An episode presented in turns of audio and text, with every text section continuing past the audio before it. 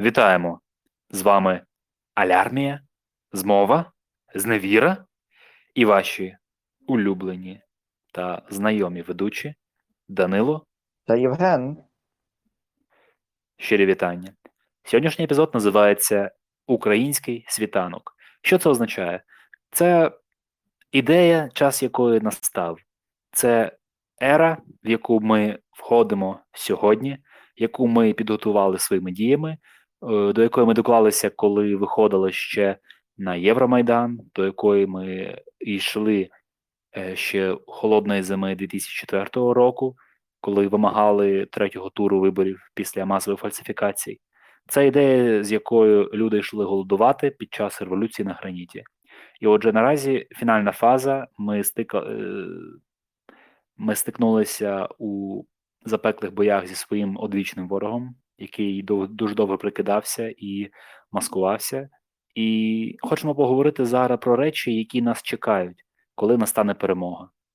Тому називається епізод Український світанок. Світанок означає те, що наші сили нарешті будуть сконцентровані, коли нарешті, нарешті вже не буде таких дивних категорій у суспільному дискурсі, як яка різниця, якою мовою. Ми вже побачили, в чому різниця. Ми вже побачили важливість декомунізації, бо е, росіянські окупанти проїжджають повз Цюрюпінськ і, пит... і запитують: а де Цюрюпінськ? Хоча на назва назва цього населеного пункту вже давно була декомунізована і перейменували у Олешки. Вони ну, на своїх картах вони не можуть знайти. взяли і, це, і Кіровоград, і Кропивницький. Два міста Та, одразу. од- одночасно два міста чудово оточили. От коли е, пілота, мабуть, е, пошматували у повітрі, він своїми шматочками оточив обидва міста. Тоді так, вони оточують наші міста. Таким чином, нехай продовжують так е, таке робити. Отже, е, декомунізація важлива, це доведено. Мова важлива. Українська мова це код, своєрідна е, система сигналів, свій чужий. Ну, наразі, може, не всі володіють перфек- перфекційно, але це те, що визначає нас, українців, людей, які належать до політичної нації, від е, всього іншого. Бо тою самою російською може розмовляти і друг степів, калмик, а українською грамотно, ну, відповідно, українці. Більше не буде клаптика землі на цій планеті, де українська буде так само така релевантна і така необхідна, і, і дійсно там, де вона буде створювати нові сенси, і крокувати в майбутнє, і народ буде наш її вести у майбутнє. Отже, тому український світанок це доба, яка настане після нашої перемоги, яка знову ж таки ми відчуваємо вже, дивлячись на новини, дивлячись на допомогу, яку нам надає Європа. Ми відчуваємо, що ця епоха наблизилася і вона ближче, ніж ми гадали. Але виникає питання: який буде цей світанок? Що станеться з нашою державою, і які ідеї взагалі будуть формувати її подальший шлях? Ну, по-перше, я радий тому, що всякі зв'язки, які були на такій ми за мир, ми бачили їх в останні дні, е, які лишилися на Росії, наприклад, той самий Іван Дорн, якого я мені подобалась колись його музика, визнаю чесно, але я бачу, що абсолютний моральний, якийсь моральний Моральні каліка та виродки. ну я навіть не знаю. Виродки Це, розумієш, це в нас подкаст все ж таки з explicit language, тому, типу, ми... а я це, це звичайно особливо- медичний це термін моя- виродки. Це моя, тобто це моя особиста думка, я так вважаю. Всі ті звізди, котрі зараз записували звернення, я зараз навіть не буду їх перераховувати, бо всі і так знають про кого про кого мова. Котрі плакали з Європи, що їх батьки зараз під обстрілами зупиніть цю братовбивчу війну. А те, що ці ж самі звізди е, просто підтримували своїми грошима своїми податками власне російську армію, що ці звізди зараз просто сидять і шмарклі намотують е, просто на всі місця, на котрі тільки можна, замість того, щоб е, заінвестувати гроші в українську армію, за того, щоб як е, підняла е, свою страцю Джамала. І поїхала заробляти бабло на нашу армію для наших людей, для всіх. От оце героїзм. Оце героїзм. Вона, вона не розклеїлася, а вона поїхала і заробила в Німеччині на концерті, котрий був для відбору на Євробачення у Німеччині на 2022, ем, вона заробила для нас 67 мільйонів євро. Мені здається, там щось теж 7 або 10 вона заробила в Румунії. В Румунії, там, де взагалі навіть не євро е, ця е, currency, Валюта. валюта. Тому е, ну, людина просто зараз залишила своїх дітей десь в Туреччині і поїхала е, заробляти для України гроші. Оце героїзм. Оце видно відразу позицію, що вона є за Україну. А оце все ми за мір, ми за мір. Е, Кінець Лоліта. Мілявська або ще хтось, хто не вміє назвати навіть війну війною. Кінець Люди, кінцем. Скажіть, скажіть, хто напав на нас? Хто напав? Україна напала, Занзібар напав. Хто? Берег слонової кістки, яка така кажуть держава? Це, братовбивча війна. Яка хто брати? Які брати? Ви Що поляки на нас напали? Так я не Та знаю. ні, які- які- Польські я не знаю, мами які виставили брати. візочки для дітей свої. Люди Ну, повіддавали свої дахи, е, хати і так далі, щоб е, прийняти українців. От брати, я люди, не знаю, вони, вони- не напали на нас. Ну так, хтось інший на нас напав. Цікаво, хто. Вони досі не зрозуміли, тому вони втратили свою е, доречність, relevance, як це перекласти. Тобто, взагалі, поза контекстами, поза взагалі будь-яким простором, і, і їхня думка для нас нічого не. По-перше, не значить, і по-друге, вона ні на що не впливає. Тому можуть собі якщо далі розказувати. друзів Та. Якщо хтось з друзів або знайомих моїх зараз слухатиме цей подкаст, або хтось, хто захоче стати моїм другом чи приятелем, чи приятелькою, якщо ви далі продовжуєте слухати Зімфіру, е, не знаю, Кабзона чи ще якусь матату, котра платить і далі податки в Російську Федерацію, або продала, або продав е, в Російську Федерацію права на, св- на свій продукт, ви можете просто перестати бути зі мною друзями, тому що ви спонсоруєте війну проти українців. Ви спонсоруєте зараз те, що мої батьки вже 12 днів поспіль сидять під російським бомбардуванням, котре не закінчується ані на хвилину. До речі, Кобзон збирає дуже великі концерти зараз по всій Україні, я бачу. Я сподіваюся. Тенденція продовжується. От е, тому такі люди вони можуть називати себе ким завгодно, але ну вони жодного впливу не мають на нас, на українців наразі, на активну меншість, яка вже стала активною більшістю. Тепер люди, які раніше голосували за ОПЗЖ, місто Запоріжжя, повністю йдуть, заповнили всі штатні посади і в теробороні, і в будь-якій бригаді, яка там була. Розумієте, це народне єднання, і от така нація, вона вона не може не перемогти. І що відбудеться далі? Тобто я е, вів до того, що нарешті загалом це і так зрозуміло, що хто був на нашому боці, хто є на нашому боці зараз, хто відмовчувався, вони просто лишаються за бортом, десь там дрейфувати е, у державі, у державі під назвою Російська Федерація, яка стала рекордсменкою. От, от я сьогодні читав українську правду, там, де повідомили таку цікаву новину. Тепер Росія є найбільш підсанкційною країною світу. Ну там, Обігнала там кілька, кілька не, ті, санкціями. не тільки Укрправда, там і Верховна Рада офіційну інформацію опублікувала якийсь, мені здається, Форбс це порахував першим, що зараз це найбільш підсанкційна держава. Вона обігнала Іран, Ірак і щось там ще. Так, я я просто шукав зараз цю статтю, щоб сказати цифри е, для статистики. Одну хвилинку. Добре, тоді я займуся доки літературною пропагандою, бо я активно зараз, е, замість того, щоб піти з усіх соцмереж і відпочити від них, тепер тільки роблю, що їх перевіряю, розповсюджую правильну інформацію, перевірену. І от останню річ, яку я побачив, котра є напевно дуже приємною, це Сергій Жадан написав е, е, таку фразу, що і головне, друзі, не забувайте, історія нині не просто переписується, вона переписується українською мовою. Це до тих слів, котрі казав Євген, що українська тепер є досить таке, не просто досить, а є дуже визначальним моментом в багатьох речах. І щоб визначити ворога, і щоб знати, хто є твоїм приятелем, і просто для того, щоб себе ідентифікувати якось з Україною. Е, на рахунок ще Apple Music, то е, чарти очолила пісня Стефанія е, гурту Калош Оркестра. Я вважаю, що це маленька, але перемога на культурному фронті. Бо люди, ну і там ще була новина про те, що Океан Ельзи теж з'явився у, у списках. Там вони високі позиції займають. Там ледь не підряд було кілька українських пісень. Але це Ем, все теж пов'язано з цими санкціями. Тут треба теж це пам'ятати, бо вони пішли зараз з ринку Рашастану, і е, тому е, ну, певні теж співуні ротом і е, спів ну, недоспіваки з Російської Федерації не можуть зараз це все лайно вливати в вуха українців. Ну, це продовження, якби це грані одного і того ж історичного процесу. І я радий, що українська музика зараз посідає належне місце на сцені, Нарешті маємо дуже якісний український продукт. Його варто слухати. і його оцінюють. Типу, він може бути якісний, але саме він нарешті знайшов свого слухача, бо інтерес до України підвищується.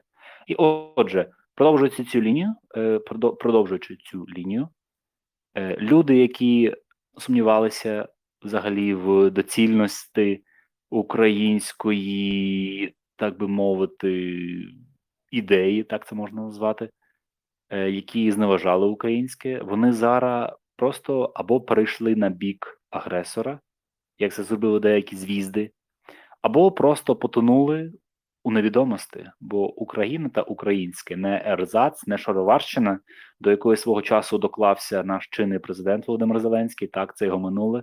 Ми цього не забуваємо. Вже. Та висміювання хохлів і е, всіх, хто має походження з цієї з Канади. Ми теж не забудемо, як вони висміювали Катерину Ющенко за її е, українську. Ну ну.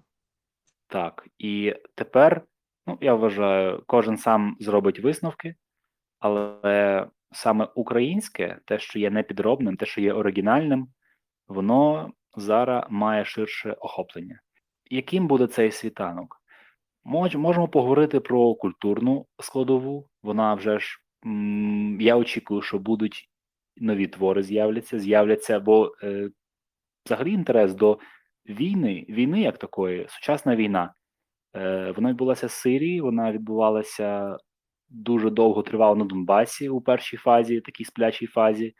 І українська література про війну, вона теж, я вважаю, що має знайти свого слухача на Заході, бо та сама Америка, нагадую, останній раз військові дії на її території, е, Сполучених Штатів маю на увазі Америки, тривали. е, Це була під час громадянської війни, тобто півтора століття тому. Для них це щось дуже-дуже віддалене, дуже ну, навіть та сама велика війна, Друга світова війна відбулася. Зачекай, а Перл Гарбор. Перл Гарбор, напад на Перл Гарбор. Ну хіба так, це можна назвати? Так, це був якби напад зовнішній. Так, так, я, я погоджуюсь з тобою. Це як виключення можна сказати. Але саме війна, коли велася Сполученими Штатами, мабуть. Так, ти мене поставив в кутка трохи, дійсно. Мені цікаво, як це класифікувати. Ну, де я, я би не назвав це повномасштабною війною, бо все ж таки вони е, ну, після цього не було там більше битв на, на всій території Сполучених Штатів Америки. Та, як це цікаво, я, при, Як це є зараз з. Україною.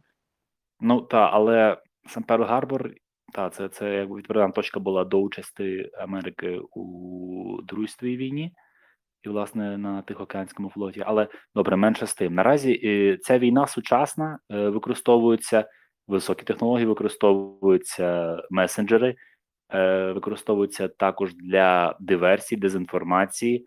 Е, На повну взагалі повну дорогу йде інформаційна війна, війна фейків, коли викручується інформація, створюється паралельна реальність, в якій живуть росіянські е, мешканці та і солдати теж. Бо я, наприклад, іноді так моніторю росіянські ЗМІ, що там вони пишуть, і вони вже вдалися до того, що вони просто перекладають нашу статистику і кажуть, що в українській армії втрати 12 тисяч і 800 полонених. Тобто, це фактично взяли ту- тупо дані з нашого генштабу і просто підставили слова замість е, російської армії, там замість окупантів, там українська армія. Тобто, бо в них власної статистики немає і не буде вже ж ніколи. Ну так, але про, проте в нас є статистика дзвінків росіян, е, між іншим, не тільки з Росії, але також з Німеччини, як не дивно, Цікаво. зі Сполучених Штатів Америки. На CNN можете пошукати. Е, Там є про те, як росіяни шукають е, своїх дітей, і там же є в нас 6 тисяч записів ем, їхніх ем, оцих плачів, де вони шукають своїх дітей, своїх чоловіків, своїх братів і так далі. Так, цікаво. От. Новітні технології, та і в певному сенсі це війна нового типу, але в ній все одно Україна переможе. І коли вона переможе, виникає питання. Бо в останні оці 13 днів війни ми бачили, ну я щиро скажу, безпрецедентну допомогу Україні від європейських держав. Обговорилося питання надання їй статусу кандидата до Європейського Союзу, і ми до цієї відмітки підійшли дуже близько.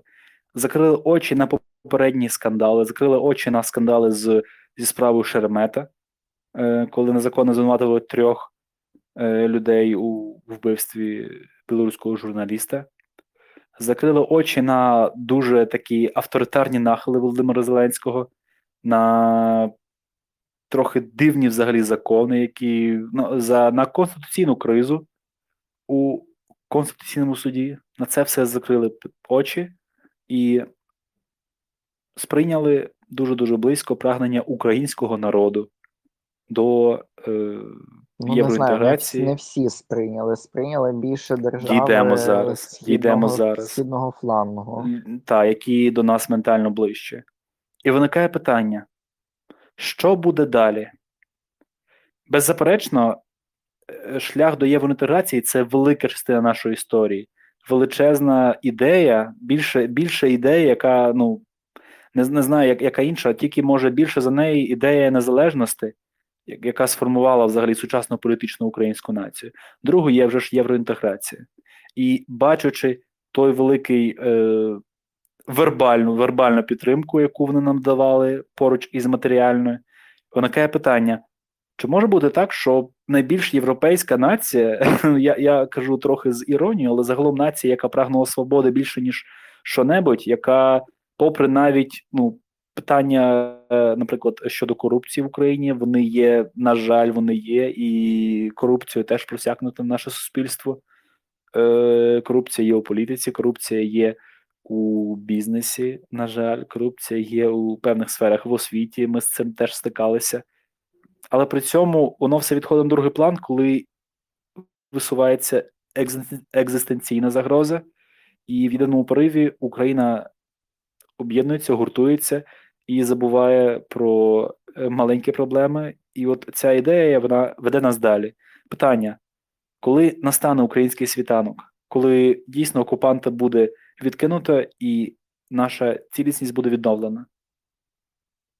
Куди заведе нас ця ідея? Що чи, чи буде євроінтеграція, чи відбудеться вона?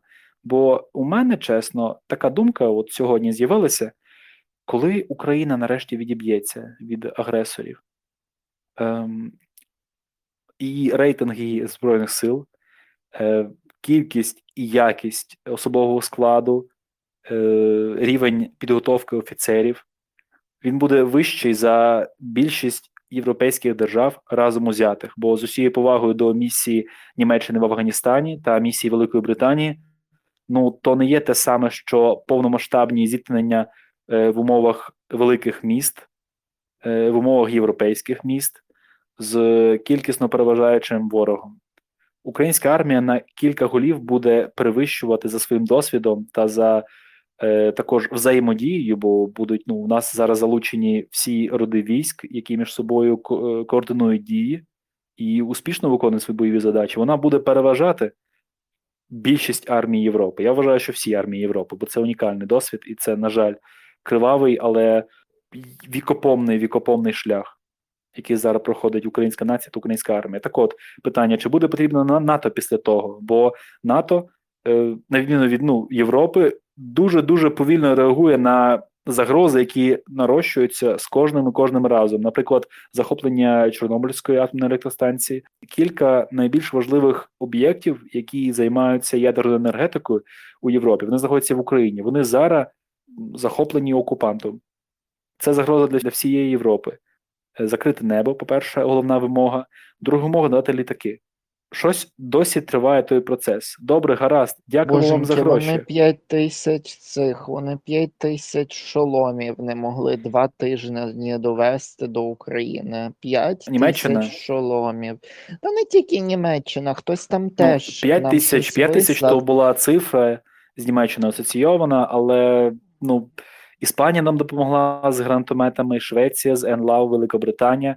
Так, то супер. В нас тепер е, цих систем більше, ніж танків у Росії. Це супер. Але водночас ворог теж координує і по- поліпшує свою тактику. Вони тепер вже не лізуть прямо так, от на відстань дольоту НЛАВ, наприклад, гранатометів. Тепер вони використовують авіацію та ракети і бомблять наші міста. Гинуть люди. Що далі відбувається? Коли ми нарешті відіб'ємося, буде питання: чи потрібна нам та євроінтеграція, чи потрібно нам те НАТО, коли ми можемо спокійно Ні, ну, бути. тут, тут, тут, тут, сильним Думаю, що вони потрі... потрібне це все, але тут залишається. Бо я не вірю в те, що ми можемо залишитися позаблоковими знову і е, вижити у цьому світі, тому що Росія прийде зі своїм реваншем раніше чи пізніше. Це завжди так відбувається в історії. Від 1648 року вони весь час повертаються завжди. І вони Але- повертаються кожного разу зі страшнішою і страшнішою зброєю, і від цього гинуть наші люди. І для того, щоб захистити кожне життя кожного українця, котрий живе або ж в Україні, або поза її межами, ми мусимо бути в усіх цих е, зв'язках, як у НАТО, так і у е, цьому, так і у Євросоюзі. Тобто також з НАТО ми зможемо отримати е, нову зброю, нову техніку, е, переозброєння, багато вчень, котрі будуть додаткові, бо ми, ми хоч і маємо багато рельєфів і так далі в Україні. Але все одно декотрих речей можна ще довчитися, буде поділитися своїм досвідом, але до цього всього ще додається. А що, типу, чи ці європейці, американці, європейці, американці, котрі нам обіцяють, і, типу, нам перед носом знову крутять цим всім. Е, там, ну добре, зараз не НАТО, але власне євроінтеграцію. Чи вони зараз знову е, не, не просто не дадуть задню і знову нас просто не зрадять? Ми ж е, одна справа, що вони домовляються з нами, і там щось є, якісь, напевно, якісь розмови, котрі не публікуються і так далі. Але я більше ніж впевнений, що це відбувається, коли європейці розмовляють з Путіним. Не дарма ж е, Макрон е, майже щоденно проводить до шести годин розмов з Путіним. Ну він же щось там розмовляє. Вони ж точно не Ну. обговорюють історію України і Росії. Е, чує про Анну Рускою. Величие слухає. Саранською. Казочки про величие слухає, мабуть. Ну, я розумію, що вони е, болісно хочуть знайти якийсь компроміс. Болісно, бо великий бізнес страждає, тут власне, це тут дуже, інвестовано. важ, дуже важливо, дуже важливе слово, те, що ти сказав. Якийсь компроміс. Жоден з тих компромісів, на котрі вони намагаються нас підіпхнути, жоден з них нам не пасує. Ні е, ця, ні, ні так звана ем, економічна зона Криму, ні визнання тих е, територій е, терористичних організацій цим. Лугандон, ем, Ага, м, якихось інших. Тобто, все, до чого вони нас намагаються підіпхнути, це до того, щоб мати свою вигоду в першу чергу. І це треба тут чітко бачити, а не те, що вон- вони, вони зараз, на- начебто, прикриваються своїми цінностями європейськими, так якби. Але з іншого боку, вони борються за своє бабло. От е, скільки годин тому це було. Зараз секундочку, я вже дивлюся, тому що я собі підготував ем, трохи більше. Е, Bloomberg Ем, я не з Bloomberg почну, з CNN Politics. Е, Це сьогодні було о 6.17 вечора за е, центральноєвропейським часом. Президент Байден впроваджує оці економічно, можна сказати, ембарго на е, бензин, газ та енергетику з Росії, так? Але у той самий час вони кажуть, що вони не чекають на європейські країни, е, тому що вони більше залежать від Росії, і все ще немає чіткої позиції від е, Унії Європейської. Тобто ми маємо знову ту саму ситуацію, що в нас великі байки, розповіді про те, що боженьки, українці, ви такі класні, ми всі за вас вболіваємо, ми плачемо з вами за кожною дитинкою, котра загинула в обстрілах. Для нас такі важливі демократичні цінності, і в той самий момент ці держави тягнуть з дуже важливими речима. Ми ніколи не забудемо, коли е, ці ам, німецькі політики розповідали: ой, ну як ми можемо відключити Росію від СВІФТу, а як ми будемо платити за газ? Ну, тепер вже питання не стоїть на порядку денному в них, бо консенсус змінився. І тепер вони себе мають запитувати, як де їм брати газ, аніж як нам, як нам платити Росії. Бо Росії ніхто не хоче платити тепер. Тобто мала статися війна, щоб вони нарешті допетрили, з ким вони мають справу. Прикро, але це так. Прикро, але це так. І тут ми дійсно дуже часто, ну точніше, наразі треба розраховувати на те, що ти залишишся сам на сам у цьому світі у першу чергу. І це велика робота, і сама Європа не прийде, нічого не збудує.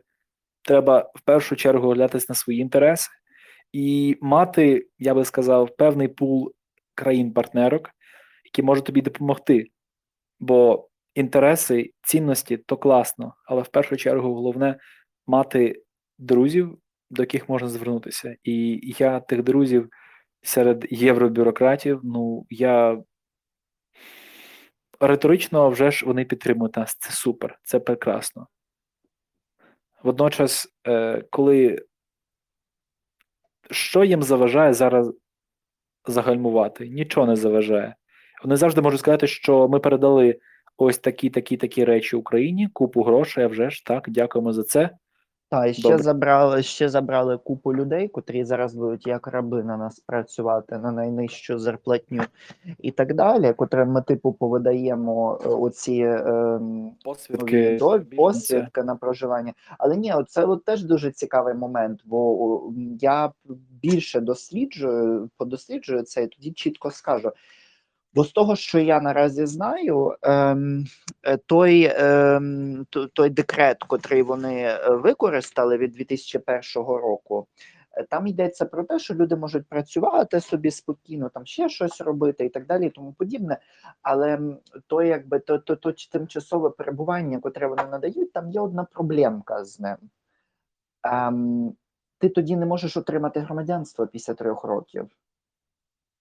Бо якщо ти біженець, після трьох років ти можеш подаватися вже на громадянство. Я не кажу, Тобто що я дуже хочу, щоб окремий тип українці. Окремий тип е, цього посвідки, Так, так, виходить. так, так, та- там окр... так, так, так. Там дуже дуже цікавий це, бо це тоді впровадили цю доктрину у ем, 2001 році після Косівського конфлікту війни. Не знаю, як правильно його характеризувати. Все ж таки, мені здається, що це війна. Ем, ну і проблема була з тим, що вони не знали, і, типу, як себе поводити в тих всіх ситуаціях і так далі. І з біженцями з Сирії вони не впровадили цієї е, можливості, але цього разу вони це зробили. Е, Тому що кількість біженців буде зростати. Ем, ну і прикол в тому, що таким чином вони цих українців, котрі вже обживуться, бо ми знаємо, що ця війна не триватиме один або два або три дні. Тільки ці українці будуть сидіти набагато довше. Бо війна теж триватиме довше, інфраструктура буде роздовбана е, жахливо. Ми це всі усвідомлюємо. Нам це ще відбудовувати, і вони просто їм закривають цю фіртку, щоб вони не змогли е, стати громадянами і впливати потім на їхню політику. Бо якщо ти маєш право голосу, то ти маєш право впливати на політику держави, у котрій ти живеш. Е, Це щодо Німеччини. Тобто, е, скільки зараз Ні, не тільки Німеччини, все ЄС. Ага, все ЄС. ЄС Тобто, зараз тобто дозволило поляки е, е, ці е, д- д- плюс скільки там в Польщі? 800 нехай буде обмежено, бо Там, там було зараз е, 800 тисяч. вже під 2 мільйони українців, плюс ем, десь мільйон зараз знаходиться е, українців нових, 200, там до 200 тисяч у Словаччині, до, до 100 тисяч у Чехії і у Румунії. Е, у Молдові щось там 300, е, три- 30, 32 чи 52 тисячі. І Німеччина має вже 200 з чимось е, тисяч вже українців, але це число буде зараз зростати, тому що Німеччина реально Польща переповнена, і проблема теж з Польщею є такою, що уряд Польщі ще нічого не зробив для українців. 90% того, що ми бачимо, це люди самостійно, незалежно від держави, це все зробили. Тому тут на цьому теж треба чіткий акцент ставити. Це не польська держава це зробила, тільки це зробили польські громадяни. Тобто е, вони поставили бар'єр на шляху перетворення українських біженців до громадян повноцінних цієї країни, щоб зменшити ймовірний вплив на їхню політику. Так. Що ж, це Я, розумно? я, я, я, я, я щиро бачу в цьому таке, таке, ну, я бачу в цьому таку проблему, тому що я не можу там ніде знайти, що після трьох років е, перебування з цим е, документом можна подаватися відразу на громадянство. Я не хочу, щоб українці подавалися на громадянство і потім ніколи не поверталися в Україну. А вже ще я цього не хочу. Я не хочу, щоб це ставалося з їхніми дітьми. Я хочу, щоб вони повернулися так само. Тому я е, не зрікаюсь українського громадянства, тому що я теж е, живу ідеєю того, що одного дня я все ж таки туди повернуся, розбудовувати науковий сектор. І ем, ну а тут я просто бачу це, це, це політичний обрахунок того, щоб вимкнути цих людей, виключити їх з суспільства і з суспільних е, рішень. Плюс зараз, коли почалися розмови про те, щоб надати просто кандидата в Україні, кандидата е, в члени ЄС, навіть не, не, не, не більше ем, щось, то вже почалися розмови, за словами Блумберга, у від Німеччини і Нідерландів про те, щоб видали спеціальний ем, документ обговорення того, чи взагалі Україна надається ще до надання навіть статусу членкині до ЄС. От. Ну, з іншого боку, моя перша гіпотеза, що за 13 днів їм треба ще підготуватися до нової політичної реальності, бо я впевнений, що у багатьох із них Україна асоціювалася, ну, точно вони не бачили в ній кандидата, особливо враховуючи нашу попередню історію е, двох, президе... двох років президентства Зеленського. Ну і плюс сам гарячий гарячий конфлікт, війна, яка м, досі триває. Вони ще можуть боятися, що Путін нападе, застосує ядерну зброю, або що вони роздатують його так, що він знову ж таки застосує ядерну зброю. Я бачу тут лише низький острах. Хоча, з іншого боку, якщо ви боїтеся, то навіщо були ці кроки по наданню допомоги? Тобто, я бачу лише непевненість, і це точно вже ж не так. Це так контрастує з рішучістю Великої Британії Я- та Сполучених Штатів. Я бачу тут хитрожопість. Я не бачу тут жодної непевності, я бачу тут хитрожопість, чесно. От хтось може закритикувати. Напишіть, будь ласка, нам критику у коментарях у інстаграмі, або напишіть ще десь, якщо ви з нами не погоджуєтеся, або ж погоджуєтеся. Але я бачу тут власне таку от хитрожопість в тому мені, сенсі, поясни що... мені. Я поясню, тому що це приблизно так. Ем, е, Україна буде роздовбана. Ну, щиро. Повністю знищена е, вся інфраструктура. Будуть знищені, е, точніше, будуть вже знищені 13 найбільших українських аеропортів. Буде знищено ще більше, бо в Україні ще більше е, аеропортів є. Знищено вже сполучення е, де-не-де е, цих е, потягів. Найбільше постраждала в е, північний схід, е, далекий схід України і південний схід, е, особливо там Приазов'я. Повністю зруйновані дороги танками, всякими проїздами, ем, замінуваннями і так далі, і тому подібне. Е, Це знищені 30 з чимось шпиталів. Це знищені, мені здається, вже 100 е, шкіл, там дитсадочків, скількись там і так далі. Я просто зараз все останнє, те, що я слухав на Радіо Свобода, це от остання зводка, яку я пам'ятаю е, так, от е, без підглядання. Проблема з тим, що вони не хочуть таку державу собі всередину. Вони можуть, можуть тоді відмовити нам завжди і сказати: перепрошуємо, гроші закінчились, у нас свої проблеми. Типу, круто, ви нас захистили від Росії, але, е, типу, все, бабло закінчилось. Раз, два. Е, Вони так якби бояться того, що повториться е, польський або угорський сценарій. Угорщина повністю стала авторитарною. Зараз там Орбан все вирішує, е, величезні податки, судова система корумпована, е, корупція всередині держави і так далі, і тому подібне. І Польща, у котрій е, правляча партія ПІС, у Угорщині правляча партія Фідес. А у цій у Польщі правляча партія ПІС, там ще порушення прав, неконституційно обраний конституційний суд або е, трибунал конституційний, як це називається польською. Ем, Порушення там усунення суддів неправильне, потім якась комісія з доброчесності, котра теж була неконституційно створена. Ну там дуже багато порушень у Польщі і так далі, і тому подібне. І вони бояться, що Україна може стати от теж таким одним новим оплотом, що от ми щось таке теж будемо робити, буде жахлива корупція, і будуть е, жахливі проблеми політичні. Це те, чим вони обґрунтовують.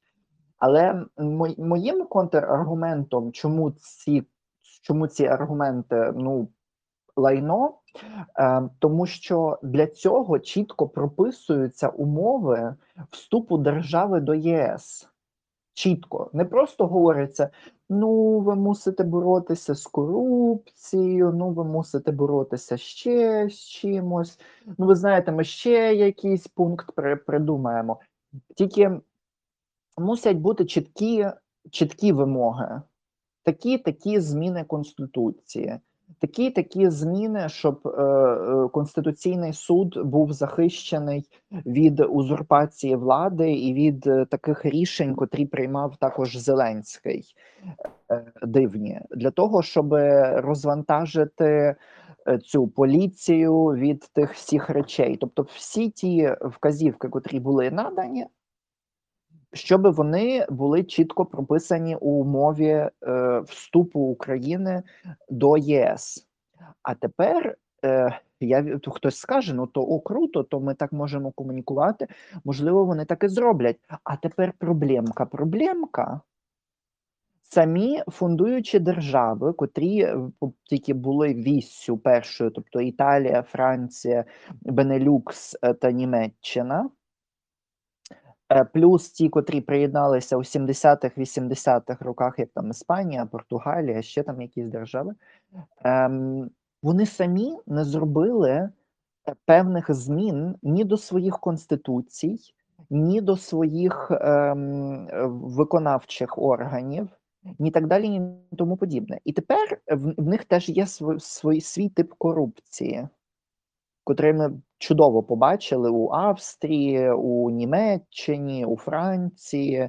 Всі ці скандали, котрі виплили, і ми виявилося, що там мільйони е, євро впливали через е, брудні кишені е, російських олігархів, і не тільки і українських теж, ну і українських теж. Ну але знову ж таки, я не можу його віднести до українців. Все ж таки, його можу віднести просто до того, котрий має українське громадянство. Він далі залишився або радянським е, чоловіком, або е, і росіянином.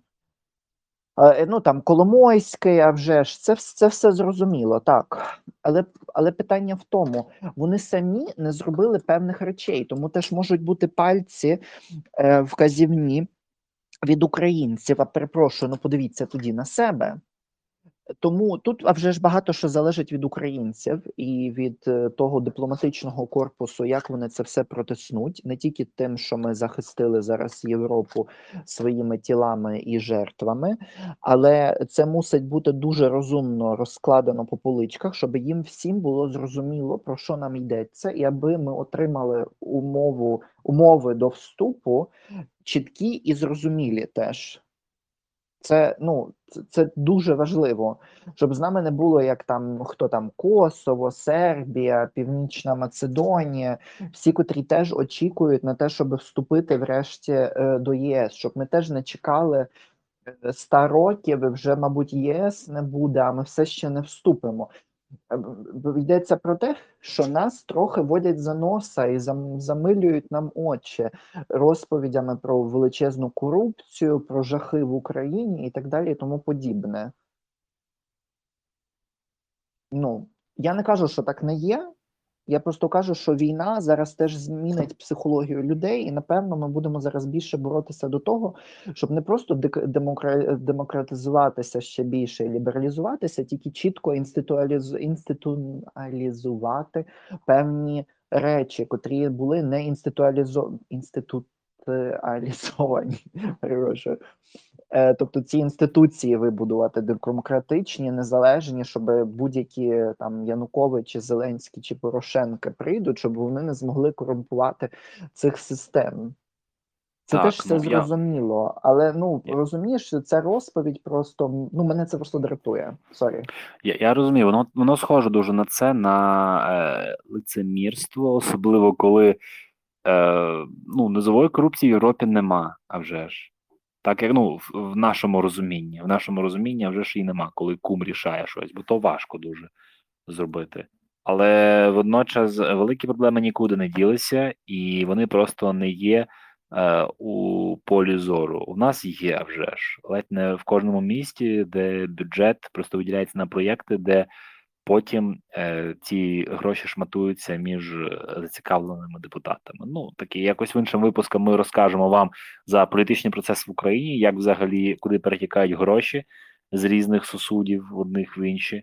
От, але наразі я можу сказати, що попереду у нас дуже багато роботи. Один. Попереду величезна, величезна робота.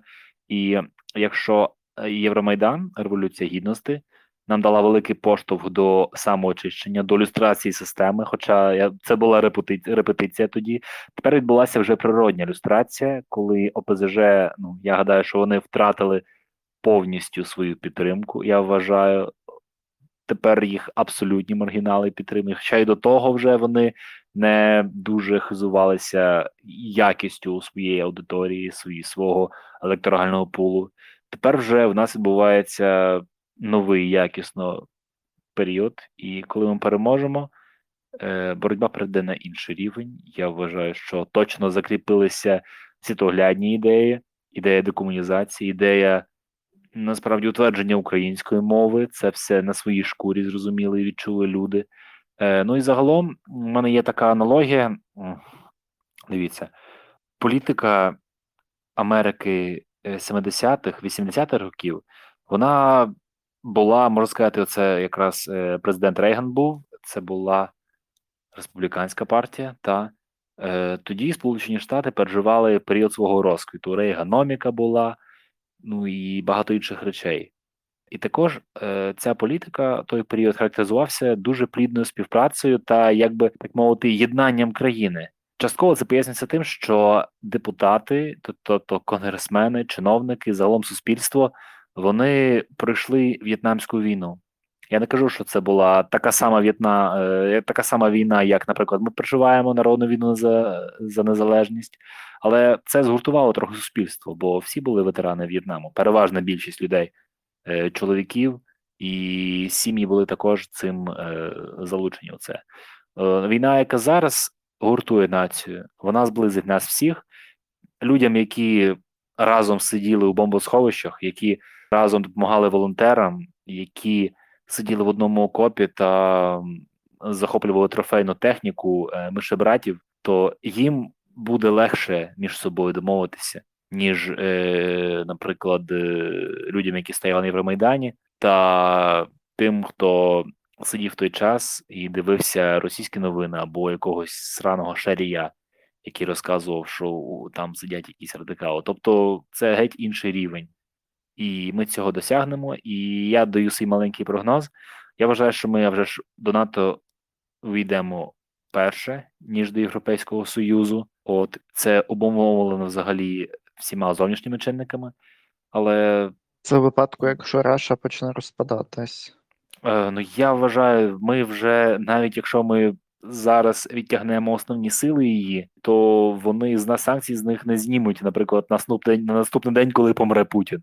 Такого не буде. Я вважаю, що логічний наслідок має бути забрати в неї ядерну кнопку та місце у Радбезі ООН. Все, там не місце Північній Кореї або ну такій терористичній державі, і вмолювати ці гріхи ще наступним поколінням і поколінням росіян. Все, вони втратили, вони морально збанкрутіли. Тому розпадеться ну, я вона зараз. Тут я власне одну річ додам, і це до всіх українців, особливо котрі живуть за кордоном.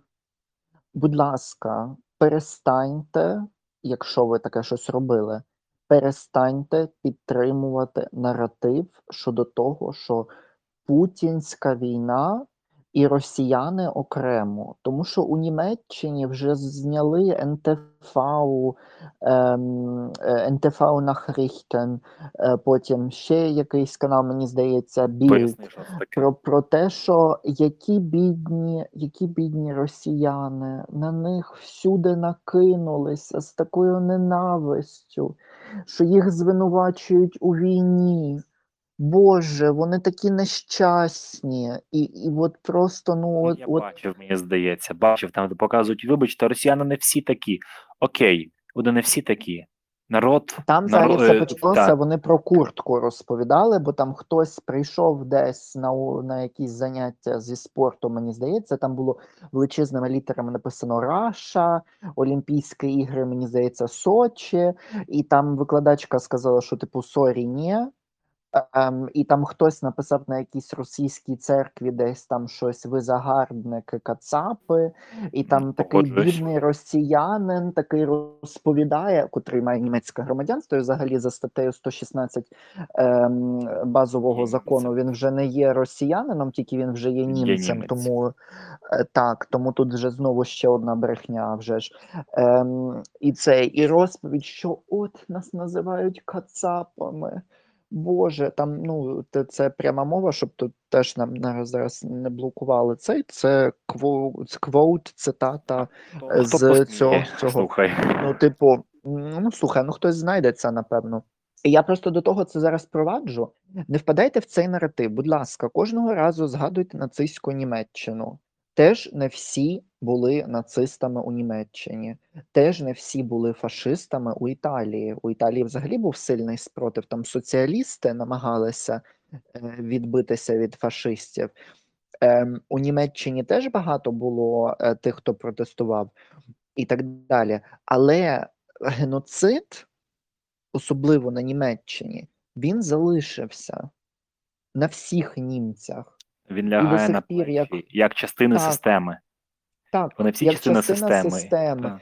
Бо бо не було великих спротивів, бо не було якихось маніфестацій, бо люди не йшли проти танків, не зупиняли людей. Хто хтось десь розбомбив Аушвіц Біркенау чи ще щось, щоб швидше людей випустити. Ні, це не відбулося.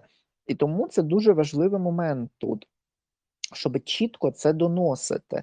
Так, ви, можливо, і хтось там є з них в лапках добрим росіянином, хоча я не знаю, що власне вкладається в це поняття, але вони несуть тепер відповідальність за цю державу. Обирали вони Путіна, не обирали. Це спільна відповідальність, спільний шейм. От він просто спільний, М, і за Російський нього народ, треба відповідати. російський народ це не є Путін. Дехто може сказати. Перепрошую, російський народ служить у російській армії. Російський народ От. голосує за Путіна або не голосує. Він лишається російським народом.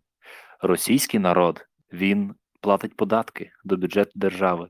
З цього бюджету потім е, купують бомби, які падають на український народ, які падають на міста, які не захищені, які падають потім е, е, БТРи, стріляють по мирних мешканцях. Це все теж російський Я вже народ. що це теж не є путінська війна, тому що ем, я вже наводив це кілька разів. Мені здається, цей приклад навіть кілька разів вже в подкасті, але я ще раз повторюся: це би могла бути путінська війна у моменті, коли Путін себе склонував 150 е, тисяч разів. І це все Путіни на нас напали. На нас напали громадяни, почали вже нападати у ще у 2014 році. Не Путіни, а власне росіяни. І зараз на нас продовжують нападати власне громадяни Росії, і на нас нападають, е, їх підтримують. Тобто, де це ж це ж треба ще пам'ятати, ну, це величезна машина працює. Вся Тобто Це якісь секретарі, секретарі, це якісь розвідники, це поліція, це диверсанти і диверсантки, е, це спеціальні е, роз, розслідувачі, доносчики і так далі. Сексот, просто ну величезна кількість цих людей, котрі працюють в цьому апараті, і їх хтось підтримує. Вони мають родини, і цей багато хто з них є направда пишається ними і думає, що от вони цей е, вони звільняють зараз е, Україну від нацизму чи там від фашизму. Від чого вони там кажуть? І хто одне- новини дивиться і, і Так, слухає ці так, новини, так, так. лайки ставить, поширює момент. анекдоти. котрий я всім розповідаю.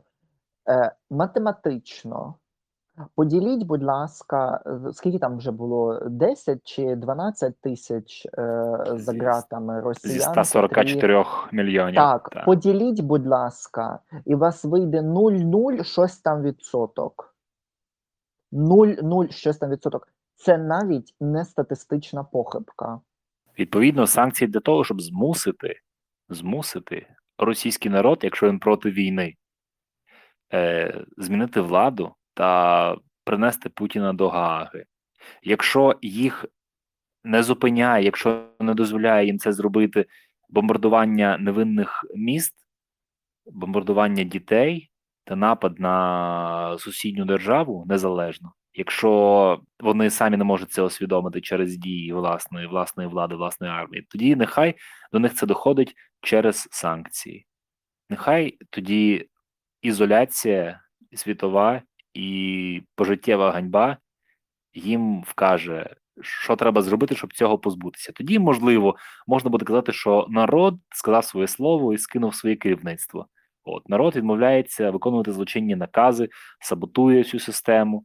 От тоді Ну, можна буде це казати. Так, цього і не теж, тоді, кожного разу цього не стається і зараз. і показуєте те, як. А, чи щось ніхто не спротивився тому, що Крим повернули, повернули в лапках у Росію. Щось так, ніхто не спротивився, що це хто, хто це незаконна анексія, порушення взагалі всіх умов російських і так далі. Люди аплодували, були такі раді. Скільки росіян переїхало зараз на півострів для того, щоб змінити там реально націон... ну, типу, реальний національний фон. Баланс населення, та І теж, от остання річ, котру я тут, котра є дуже важливим моментом. Якщо хтось розповідає про те, що бідні росіяни вони не хочуть цієї війни, вони проти цього, будь ласка, показуйте кожного разу відео з Херсону, показуйте Харкова, відео з Харкова, показуйте відео з Сум, з Бучі, де люди Гостомеля. виходять на протести, мирні протести протягом війни. Це було чи в Маріуполі, чи в е, Херсоні, де е, одну людину вбили, і ще шестеро, шестеро підстрелені. От бачите, якось не страшно, а тут в автозак садять, всі такі бояться, такі боженька, ой, мене на 15 діб закриють. А тут людину закриють просто в цей, ем, боже, в, в труну закриють в домовину і цей, і покладуть в землю. Це вже назавжди. Якось не страшно було. Думайте.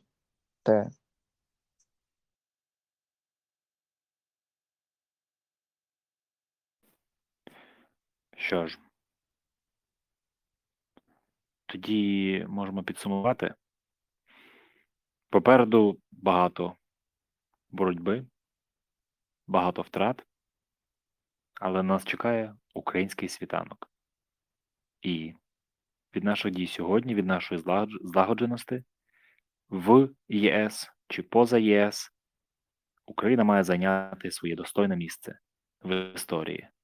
Вона вже його зайняла, прийнявши виклик величезного і кластого монстра.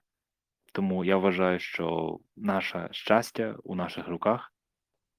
Знаєте, Тому- 100 років тому нам не вдалося захистити своєї незалежності, коли ми вже були один раз незалежними. І цього разу, що нас відрізняє, це те, що в нас є армія. І ця армія нас захищає. І ми маємо робити все для того, щоб підтримати цю армію, і щоб цей світанок український настав якнайшвидше, і аби ми змогли відстояти своє ім'я і свої позиції у цьому світі. Так. Ну що ж, тоді прощаємося з вами. Дякуємо за те, що слухаєте нас. Ми радимо вам підписатися на всі наші канали у інстаграмі. Слухайте нас на RSS, слухайте нас на Spotify. Також ми є на Google Podcasts, Apple Podcasts Дізері. Та Deezer. Spotify, і просто всюди, де тільки можна нас закачати. У нас ще є багато-багато тем попереду, щоб їх обговорити. Ми слідкуємо за подіями на всіх фронтах, ми слідкуємо за міжнародними новинами, і ми переймаємося також долею українців за кордоном. Зокрема, в Німеччині нам додалося багато роботи, тому будемо тримати вас у курсі. Дякуємо за увагу та до нових ефірів. Па-па! На все добре.